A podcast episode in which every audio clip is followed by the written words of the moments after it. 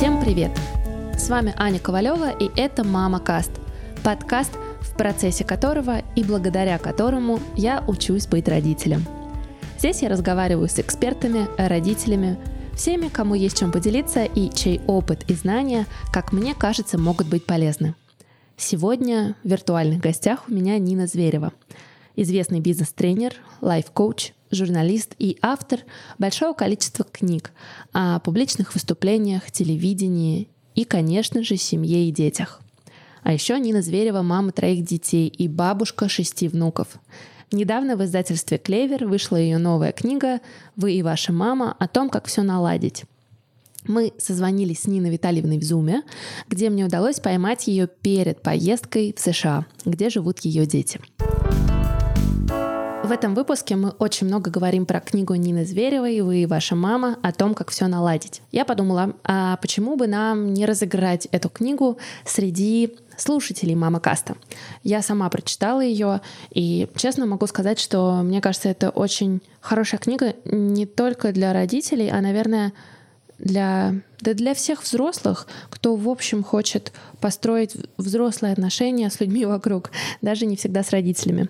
В общем, мне кажется, что это полезная книга, которую стоит прочитать каждому осознанному индивидууму, и мне хочется помочь э, вам ее обрести.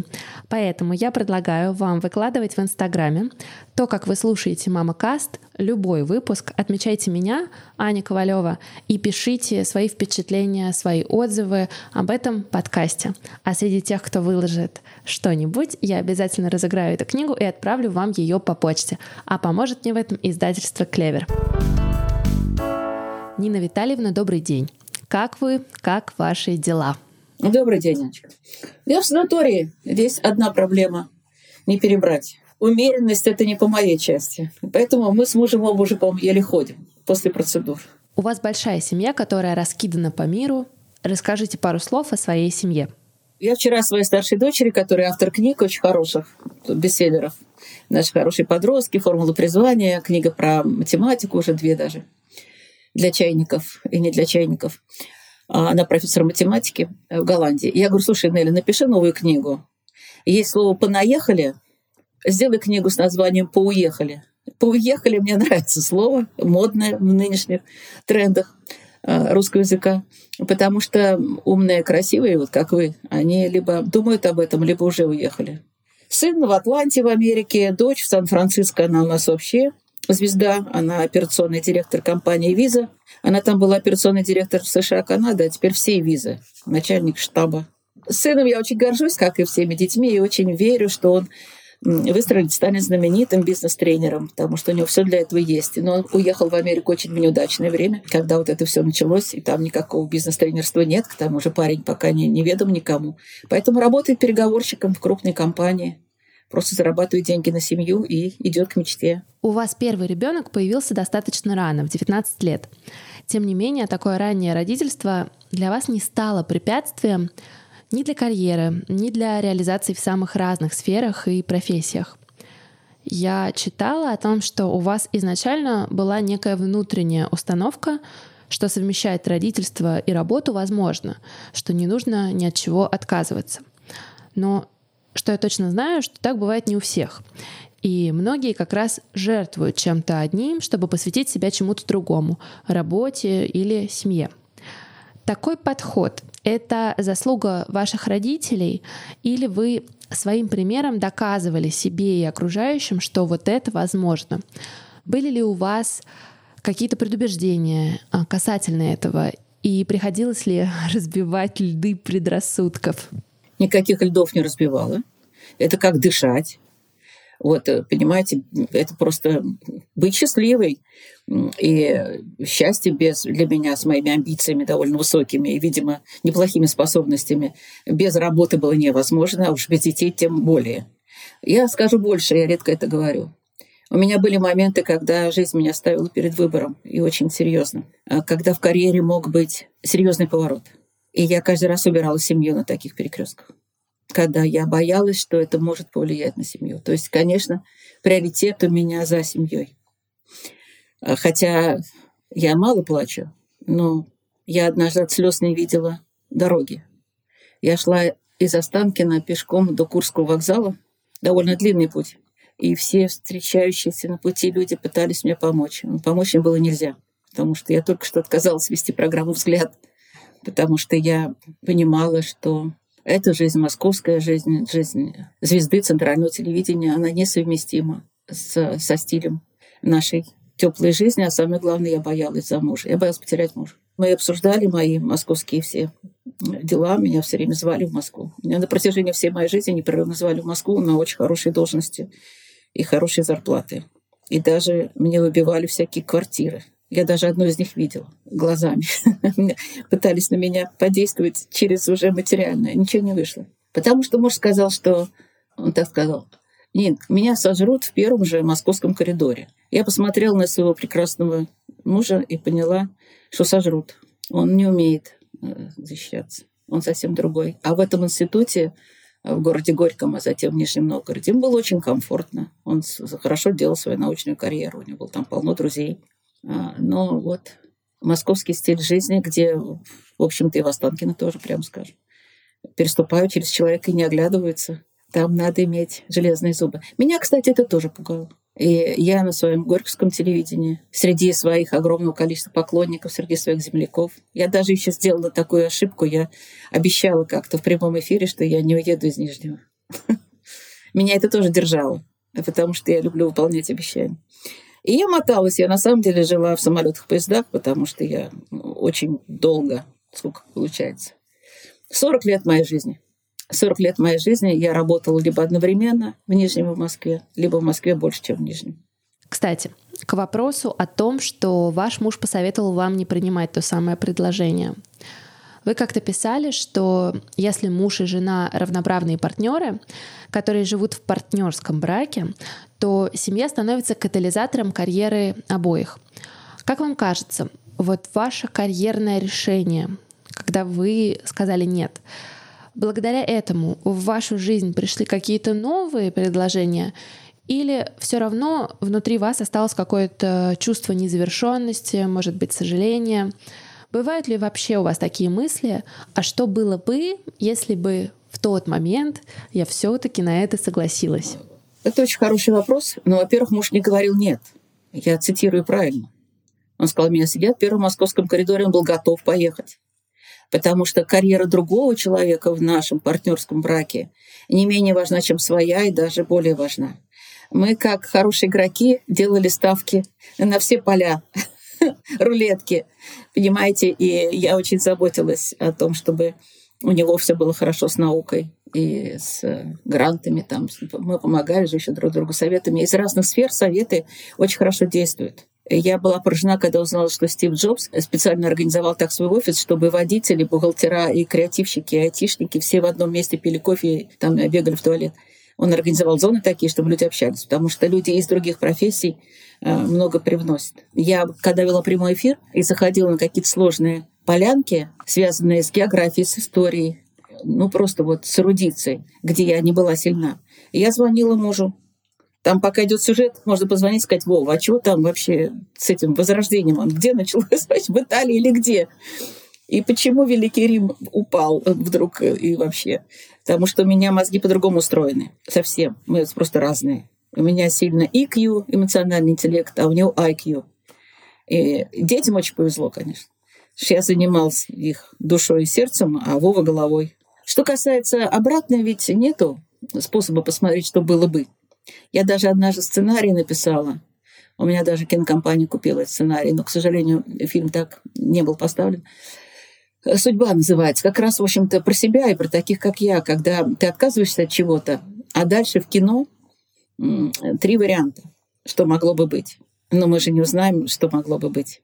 Моя дочь Катя говорит прекрасную фразу «В жизни много счастливых дорожек». И если я хотела быть в чем то очень успешной, и мне не удалось как телеведущей стать, Э, такой же знаменитый, как эти ребята, которые вели взгляд, то, мне кажется, я стала очень успешным и даже, можно сказать, знаменитым тренером и учителем. А это может быть даже и лучше, потому что профессия телевизионного ведущего очень зависима от продюсера и даже от возраста и от, от всего на свете.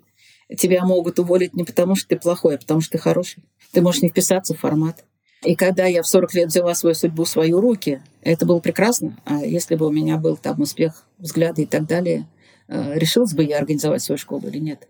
40 лет я уже ну, полностью завишу от, сама от своего бизнеса. И все другие предложения, они параллельно идут. Я прочитала у вас в Инстаграме, что дети должны рождаться у родителей, которые готовы их растить. Мне кажется, это правильно, но вопрос такой. Как понять, что ты готов? Ведь ты же не знаешь, что тебя ждет. Как в любом случае, Аня. Это очень такой шаблонный ответ, но как в любом случае. Когда человек говорит, я хочу бросить работу там, и заняться чем-то, и спрашиваешь его, насколько сильно его желание, если человек говорит, я не могу без этого жить, я не могу жить без музыки, я все время, которое провожу вне музыки, меня убивает, я трачу свою жизнь зря. И я говорю, да, тогда вперед. Точно так же, как у меня, например, инструктор по йоге, тренер моя любимая. Она бросила очень престижную работу в Райфайзенбанке и занялась йогой, потому что она не могла жить без йоги. Она решила дарить людям вот эту радость. Мне очень повезло, потому что этот человек не просто увлеченный. Мне кажется, она лучше любого доктора знает про каждый вообще, не знаю, все. Она тратит огромные деньги, чтобы ездить в Индию, чтобы получать там уроки от лучших гуру, и она счастлива. Также и с детьми. А вот ты не можешь без этого жить. Тогда все, ты будешь прекрасной матерью. Потому что это когда ты начинаешь смотреть на коляски с дикой завистью. У меня это было, конечно, просто повышенное желание материнства, потому что мама говорила, что прежде чем я там ела сама, а кушала я хорошо, я была таким толстеньким ребенком, упитанным и веселым. Я кушала со всеми, но сначала я покормлю кукол, а потом себя. Прямо наденьте маску на, на ребенка, там, на себя, а потом на ребенка здесь наоборот. И сначала они у меня должны быть сыты. Все были всегда много кукол, все в порядке, и все должны были быть сыты.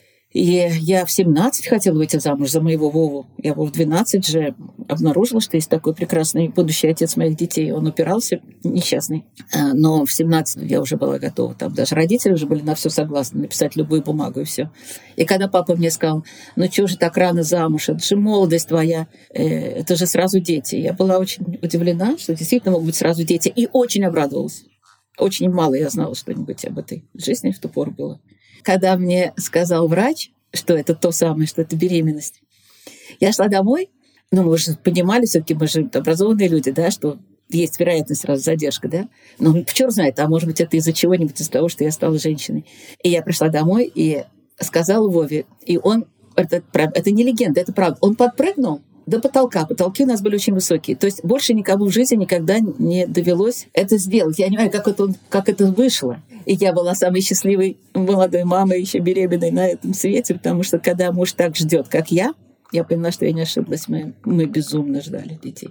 Когда у нас маленькие дети, неважно, дети или внуки, мы очень дружные и мы друг друга обожаем. У нас вспыхивает с новой силой любовь. Когда нам вот подсовывает вдруг какого-нибудь внука на дачу, это вообще счастье. И у нас сразу начинает работать наша семейная эта, эта конструкция. Один кормит, другой гуляет, один э, играет, третий там что-то. Мы так глазом следим. Но когда один занимается ребенком, другой занимается своими делами. Но у нас четкое распределение всегда было, всегда поровну.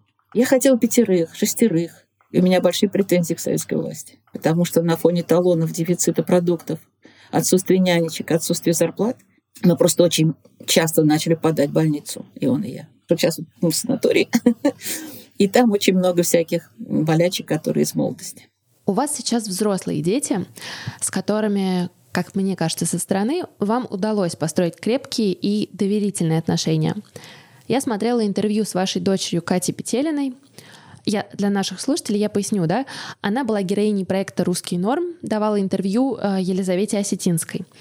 Катя на тот момент была главным операционным директором виза в Северной Америке, но, как мы обсудили, сейчас она получила еще одно повышение. Так вот, в этом интервью она тоже очень тепло отзывается о вас, о взаимоотношениях внутри вашей семьи. И слышно, что мама для нее это, ну, это такой настоящий пример, role model. Вопрос к вам. В чем секрет построения таких крепких взаимоотношений уже со взрослыми детьми, у которых нередко есть своя жизнь, свое мнение, своя позиция по многим вопросам? Меньше любви, больше дружбы. Любовь, любовь, она дает неверные подсказки, а дружба верная. Надо основывать отношения в семье и с партнером, и с детьми на более надежной, долговременной и равноправной основе. Любовь, она со страстями связанная. Тут бывает какие-то обиды идиотские или, или переживания, лишние слова, лишняя жалость. Это все вот любовь. А дружба, она делает всех участников процесса сильнее. И у нас очень многое в наших отношениях на огромном уважении к экспертизе другого человека. И до сих пор звонки в основном мне «Мама, спаси, помоги». Или там «Дай денег». Это вообще нету, вообще нету. А «Мам, дай совет». «Мам, что делать?» «Мам, помоги» с тостом там для начальника. И это для меня такое счастье. Или «Мам, почему вот так? Как ты считаешь?» И это же очень взаимно. Очень рано я начала спрашивать совет у детей, а не другое поколение. Ну, та же самая Москва и Нижний Новгород. Вот те же предложения о работе. Серьезные. Но мне дважды звали ректором. Я уж не буду называть каких больших. Я же еще и кандидат наук. Ну, плюс ко всем своим там. У меня ордена, ТЭФИ. Я такой была, когда мне было 50, была лакомый кусочек для того, чтобы позвать там куда-то в какую-то творческую структуру главным человеком.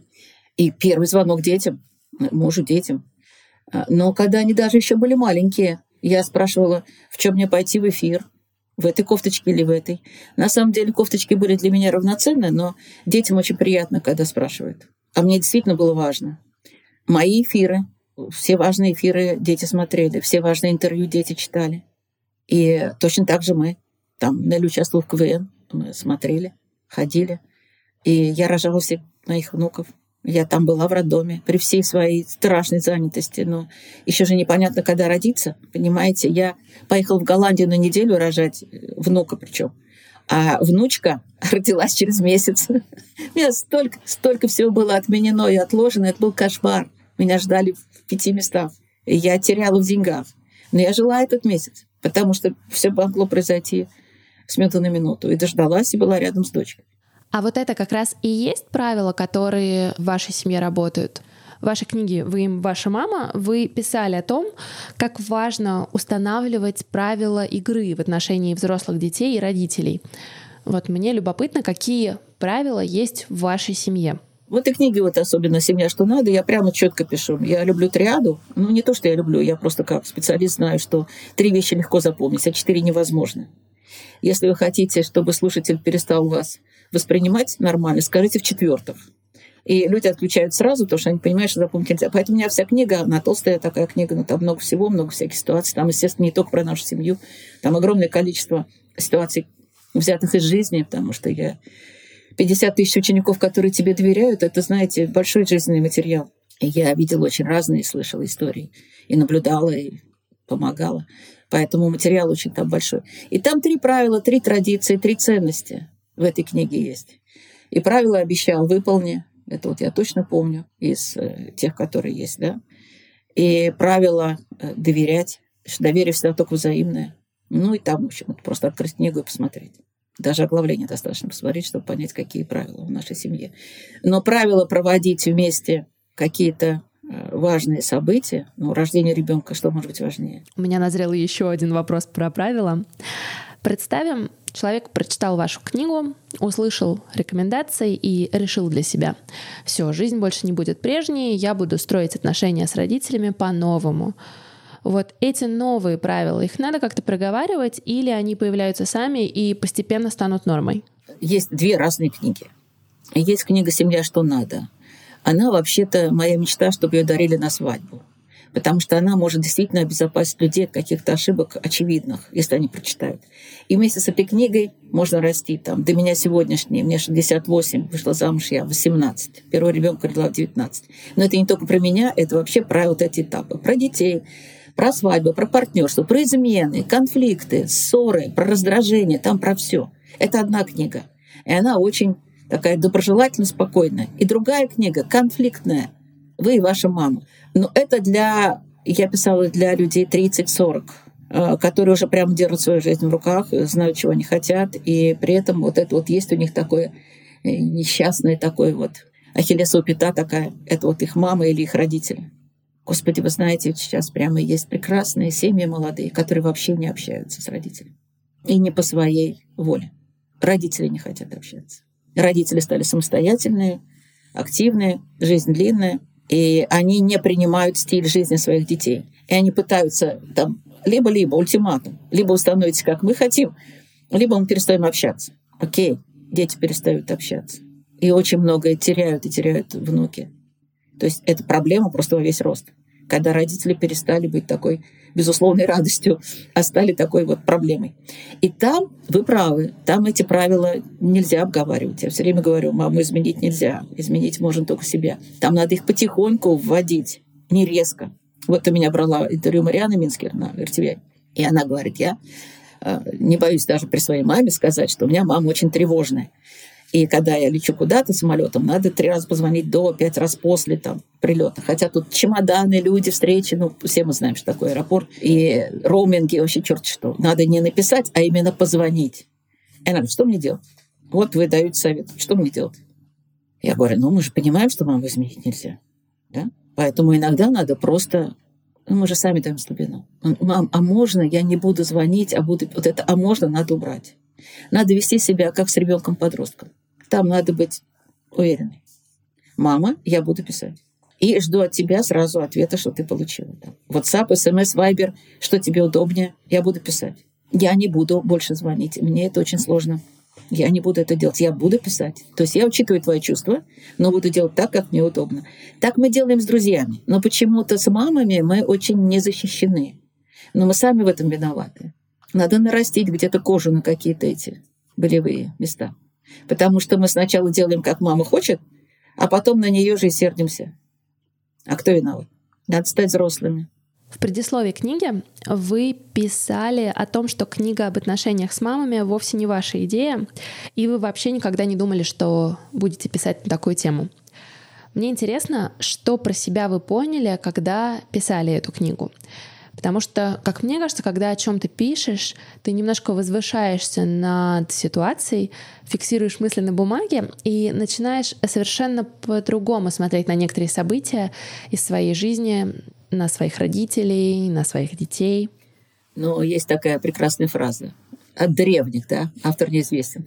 Если хочешь что-то понять, напиши об этом книгу. Это точно. Но нельзя просто садиться, написать слово «книга» и сесть за белый лист.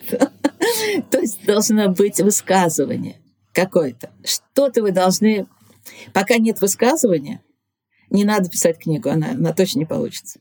И когда Лена Измайлова сказала мне, напишите книгу для меня, я очень люблю свою маму, но очень много у нас с ней раздражения конфликтов. Хочется жить без них напишите книгу для меня. И я подумала, а ведь ее мама, наверное, в моем возрасте. Я спросила. И тут я поняла, что весь слой моих подруг и я сама попадаем под эти самые вот эти мамы, которые портят жизнь своим детям. Такая очень самокритичная книга. И когда я ее писала, я писала про знакомых мне людей, и в том числе про себя, конечно. И очень много вспоминала свои отношения с мамой. У меня мама ушла этим летом, и я так счастлива, что мы сумели выстроить вот эти. То есть я имею право писать эту книгу. Потому что про мою маму одним словом не расскажешь. Одним словом, наверное, будет потрясающе.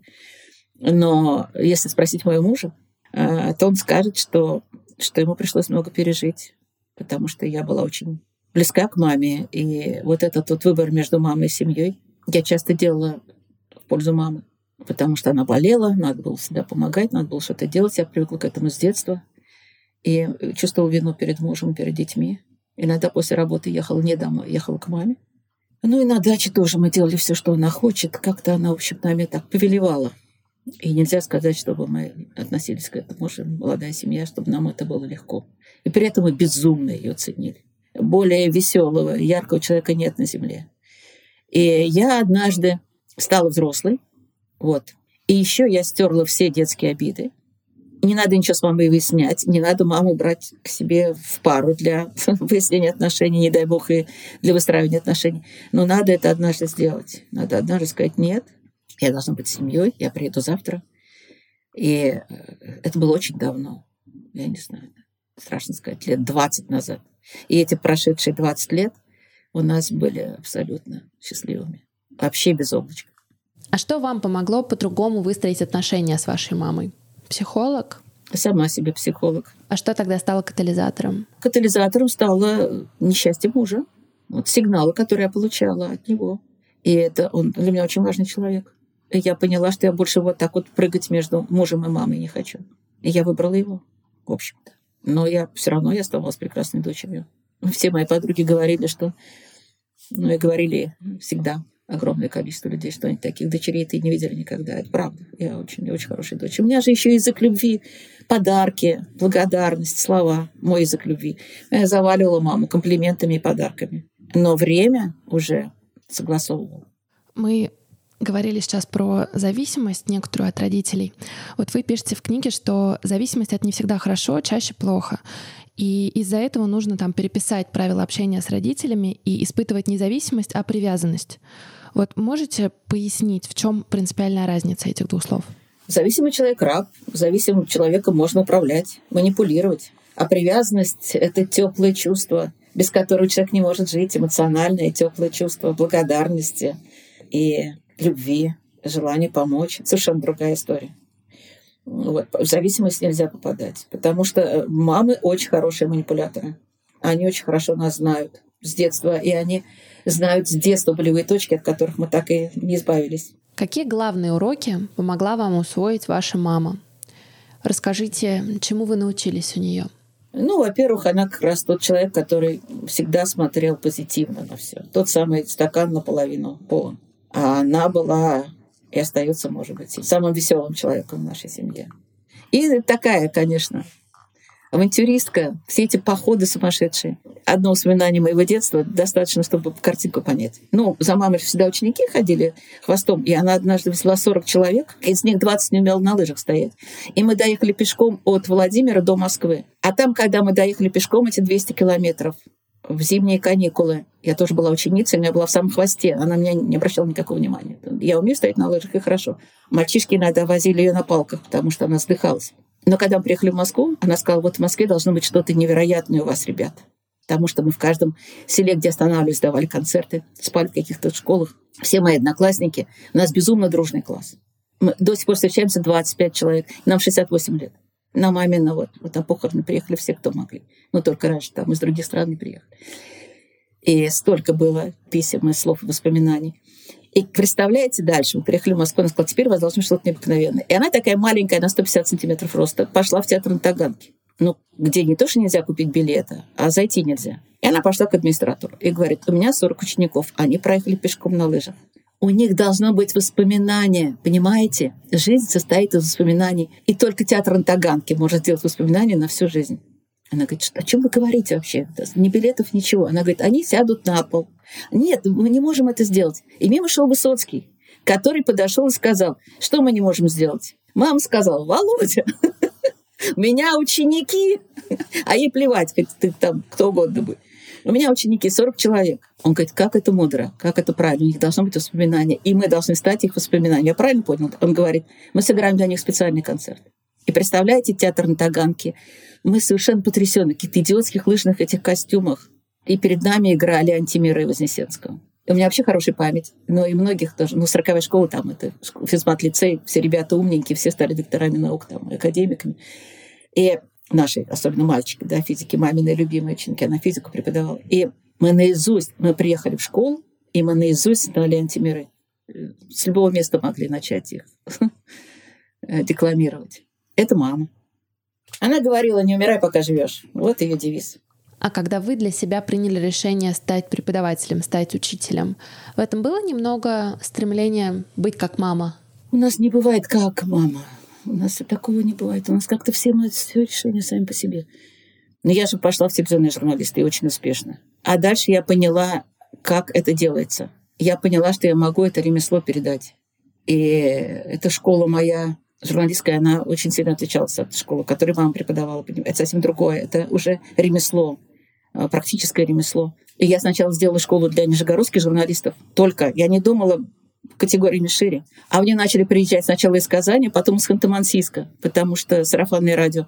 А потом я получила грант правительства России, школа стала сначала всероссийской, потом международной, и 20 тысяч учеников. И я сама придумывала, как передать профессию. Она профессиональная школа.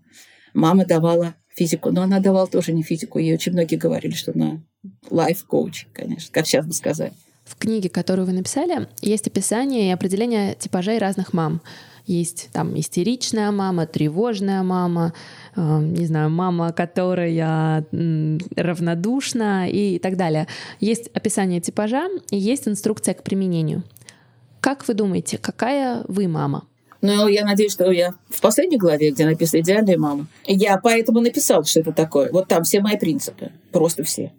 Слушать, не перебивая, задавать вопросы, не давать оценок, если их не спрашивают. Я очень этому долго учусь. Я делаю ошибки. И вот, например, в прошлом году на Новый год, когда мы тоже были все вместе, всей семьей в Америке, а я сделала ошибку. И я призналась. У меня там есть одно правило. Говорить «простите меня».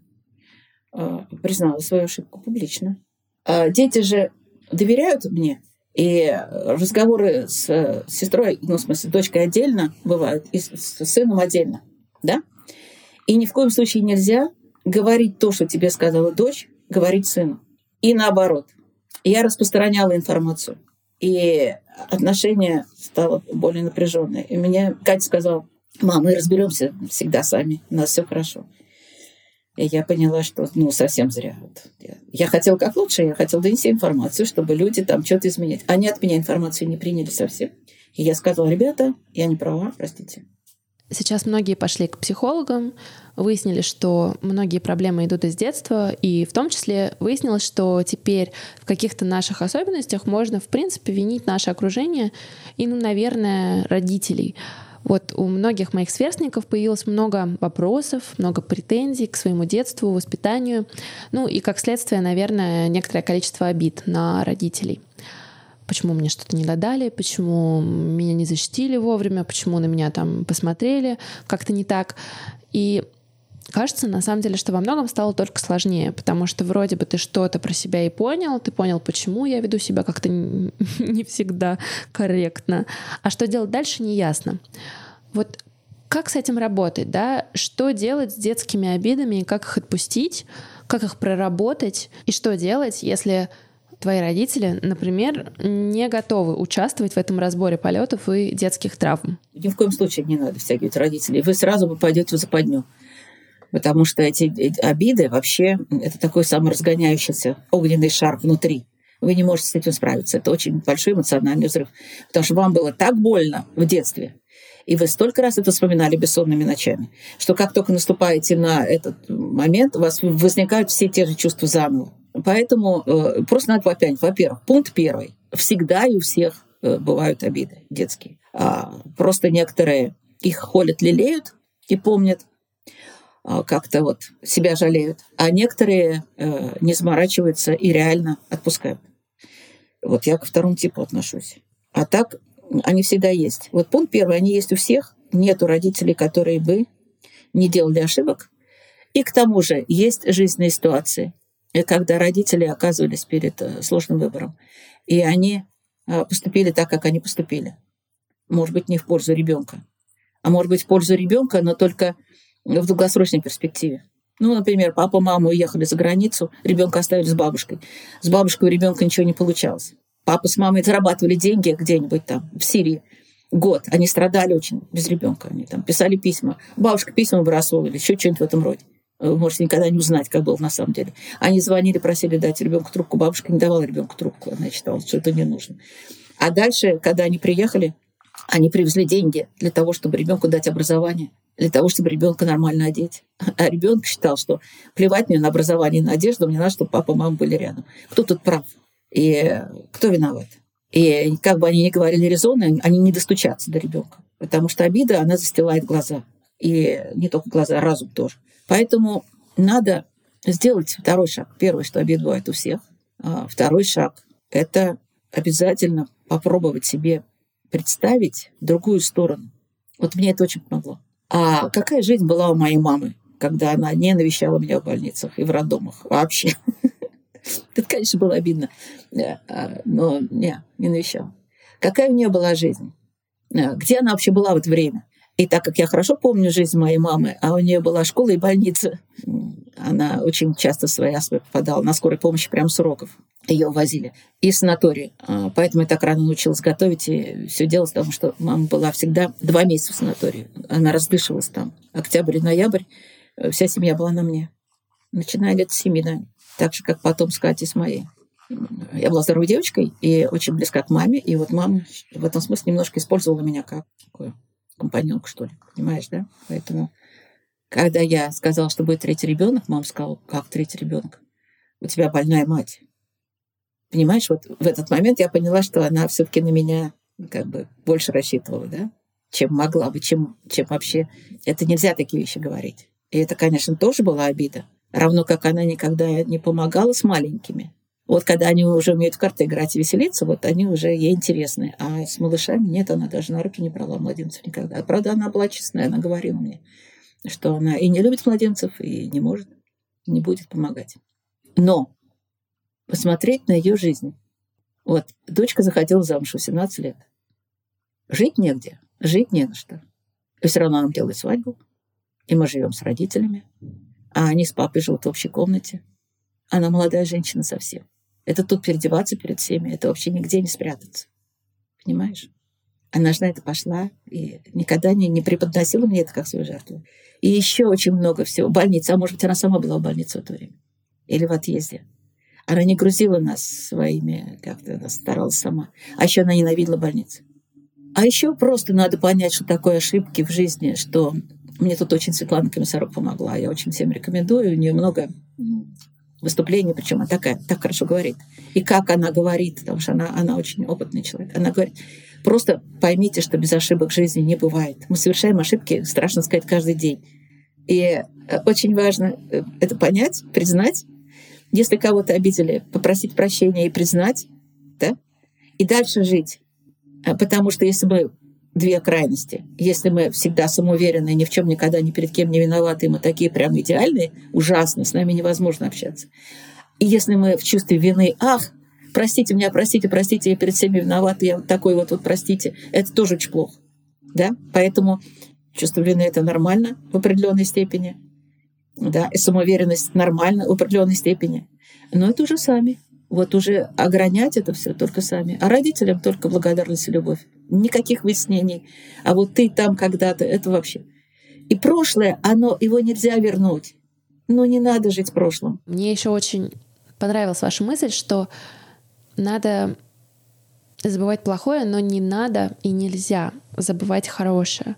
Потому что часто бывает, что люди, расставаясь со своим прошлым, они прощаются навсегда и с хорошим тоже. Ну, то есть забывают о плохом, забывают о хорошем, забывают обо всем. И мне кажется, важная мысль, что воспоминания о хорошем — это, это важная основа, и их как раз в себе надо культивировать. Я мечтаю о каком подарке на золотую свадьбу от своих детей — я э, хочу, чтобы мы, наконец, мы только говорили об этом, а теперь я, ну если я возьму все равно добьюсь, сделали это. Мы сделаем книгу семейных баек, семейных историй. Потому что их столько, и в каждой семье очень много. И это не будет книга, изданная там, не знаю, Альпина или там Мануану Фербер. Это внутрисемейная будет книга для детей, для внуков, для правнуков. Но рассказывать истории будут герои историй. У меня зять очень хорошо рассказывает, сын, и дочери, и внучки. И у каждой истории будет свой спикер, и историй семейных очень много. И вот эти истории, они дают вот эти воспоминания. У нас сейчас 70 лет было Вове, мужу моему, и вся семья собралась. И слава богу, наконец мы сделали общую фотографию. Была моя мечта. Четыре года мы не могли сделать общую фотографию. Обязательно кого-нибудь не хватало. То Пронабы не хватает, то, то Пиали не хватает, то, то Пети нет Зои. В общем, кошмар. Тут все приехали 70 лет папе, святой все приехали. Никакого ковида не было. Выступали дети, в честь папы. И я эти могу тебе передать, как мы смеялись. То есть вот иногда вот не хватает уже сил смеяться. Но еще и мама у меня была жива тогда, и со стариками все было как-то более-менее. Я не привозила, это был первый год, когда я их не привезла на дачу. Папа уже не мог ходить, и только подумай, я не привезла их. И они рассказывали истории все про. И я говорю, ну вот, ну надо же это все записать. Ну, невозможно. Особенно Петя, конечно как отец рассказывал ему про секс. Это, это невозможная история. Это так, папа же всего стесняется, он же говорить ни про что не может, поэтому на вопрос там подрастающего мальчика он же отвечал метафорично, что, понимаешь, есть фазы Луны. Мальчик, мальчик 13 лет сидит, не понимает и говорит, папа, а почему у меня так вот? Вот фаза Луны. Ну, ну Петя об этом, Петя рассказчик гениальный умирали все просто. И таких историй очень много. Это надо обязательно, чтобы это было. Мы говорили об уроках, которые вам дала ваша мама. Финальный вопрос я хочу задать вам про вас и ваших детей. Что бы вам хотелось, чтобы они точно взяли себе от вас? Ну, вот эта вот способность к миру. Мне муж говорит, когда я от него все-таки требую, ну скажи хоть что-нибудь про меня, ну хоть что-нибудь скажи. Он говорит, ты очень мирная, бесконфликтность вообще. Я вообще из всех конфликтов выхожу. Со мной нельзя поссориться. Когда я увидела, что я, оказывается, умею поссорить, я дико напугалась и быстренько эту ситуацию вылечила, потому что со мной нельзя поссориться. Невозможно. Вот это, это очень ценное, мне кажется, качество. Ну и веселая я. И я ничего не боюсь. Креативность, вот это вот интерес к новому. Но их не надо этому учить, они все такие. Мне Моргенштерн интересен. Я, я, я чумею просто. Откуда эти миллионы просмотров? Я включаю эту Даню, который Милохин, который там... Милохин, да, Даня Милохин. Милохин да. Но, слушайте, он же был у Урганта. И вот я хохотала, здесь одна в санатории лежала, в койке хохотала, потому что он у Урганта появился когда. И Ургант сказал, ну, там что-то такое. Он говорит, что? Вообще, говорит, знаете, вот вы... Я там сидел за сценой, вы тут шутите, все смеются, а я не понимаю ни слова. А Моргенштерн вам как вообще? Вам нравится? То есть вам кажется, он классный феномен? Или многие говорят, о боже, что это? Что я сейчас увидел? Он классный феномен, как и Даня. Это очень интересно, как люди делают себя популярными в этом уже мире интернета. Как наши звезды, э, все Валерии с Меладзами, э, вдруг кинулись государству за деньгами, а ребята со стриминга получают миллионы. А они, значит, не нужны никому уже. Вот что мне нравится в себе самой, я не устареваю. Мне безумно интересна молодежь. И они, они мне очень нравятся. И я учусь многому у них. Моргенштерн — это идеально созданный образ. Ну, он такой пранкер. Он, на самом деле, за ним интересно наблюдать, поэтому он популярен. Конечно. Именно так. Вот он создал себе именно такой образ. Ну, он умный, конечно. А вы смотрели интервью с Дудем у него? Ну, я, я умирала от этой тонны мата. Просто вот, мне тяжело это, но терпела, потому что потом настал момент, когда я задал ему Дудь вопрос, одно слово про каждого этого популярного человека. Вот, я вам про это хотела сказать. Это самый интересный момент. Это было гениально. Да. Это было гениально. И вдруг он перешел с мата на нормальную жизнь. И так всех разложил. И объяснил, что этого слушать потому, что он умный, а этого потому, что а вот я особенный, я слушаю вот этого. Вот такие тоже должны быть. Вот здесь была такой маркетинг такой, на самом деле. Да, мне тоже, мне, это моя любимая часть этого интервью. И как поэтому для меня очень странно, когда говорят, что Моргенштерн глупый, он вообще не глупый. А как вам его друган Слава Мерлоу? Слушали? Нет, до Славы я пока не дошла. Подожди, не все сразу. У меня культурный шок. Вам есть чем заняться сегодня. У меня культурный шок просто. Мне книгу надо писать. Я книгу еще пишу. Нормально, у вас большой перелет длинный до Сан-Франциско. Закачайте песни. Ну, в общем, надо немножко погрузиться. Вот что мне нравится в себе самой, я не устареваю. Я этим ковидом удивила себя саму, потому что я создала проект, который может быть самый успешный в моей жизни. А расскажите про это тоже зверевонлайн.ру. У меня вот за эти три месяца выучилось 400 человек. Причем реально выучились, потому что они стали по-другому говорить.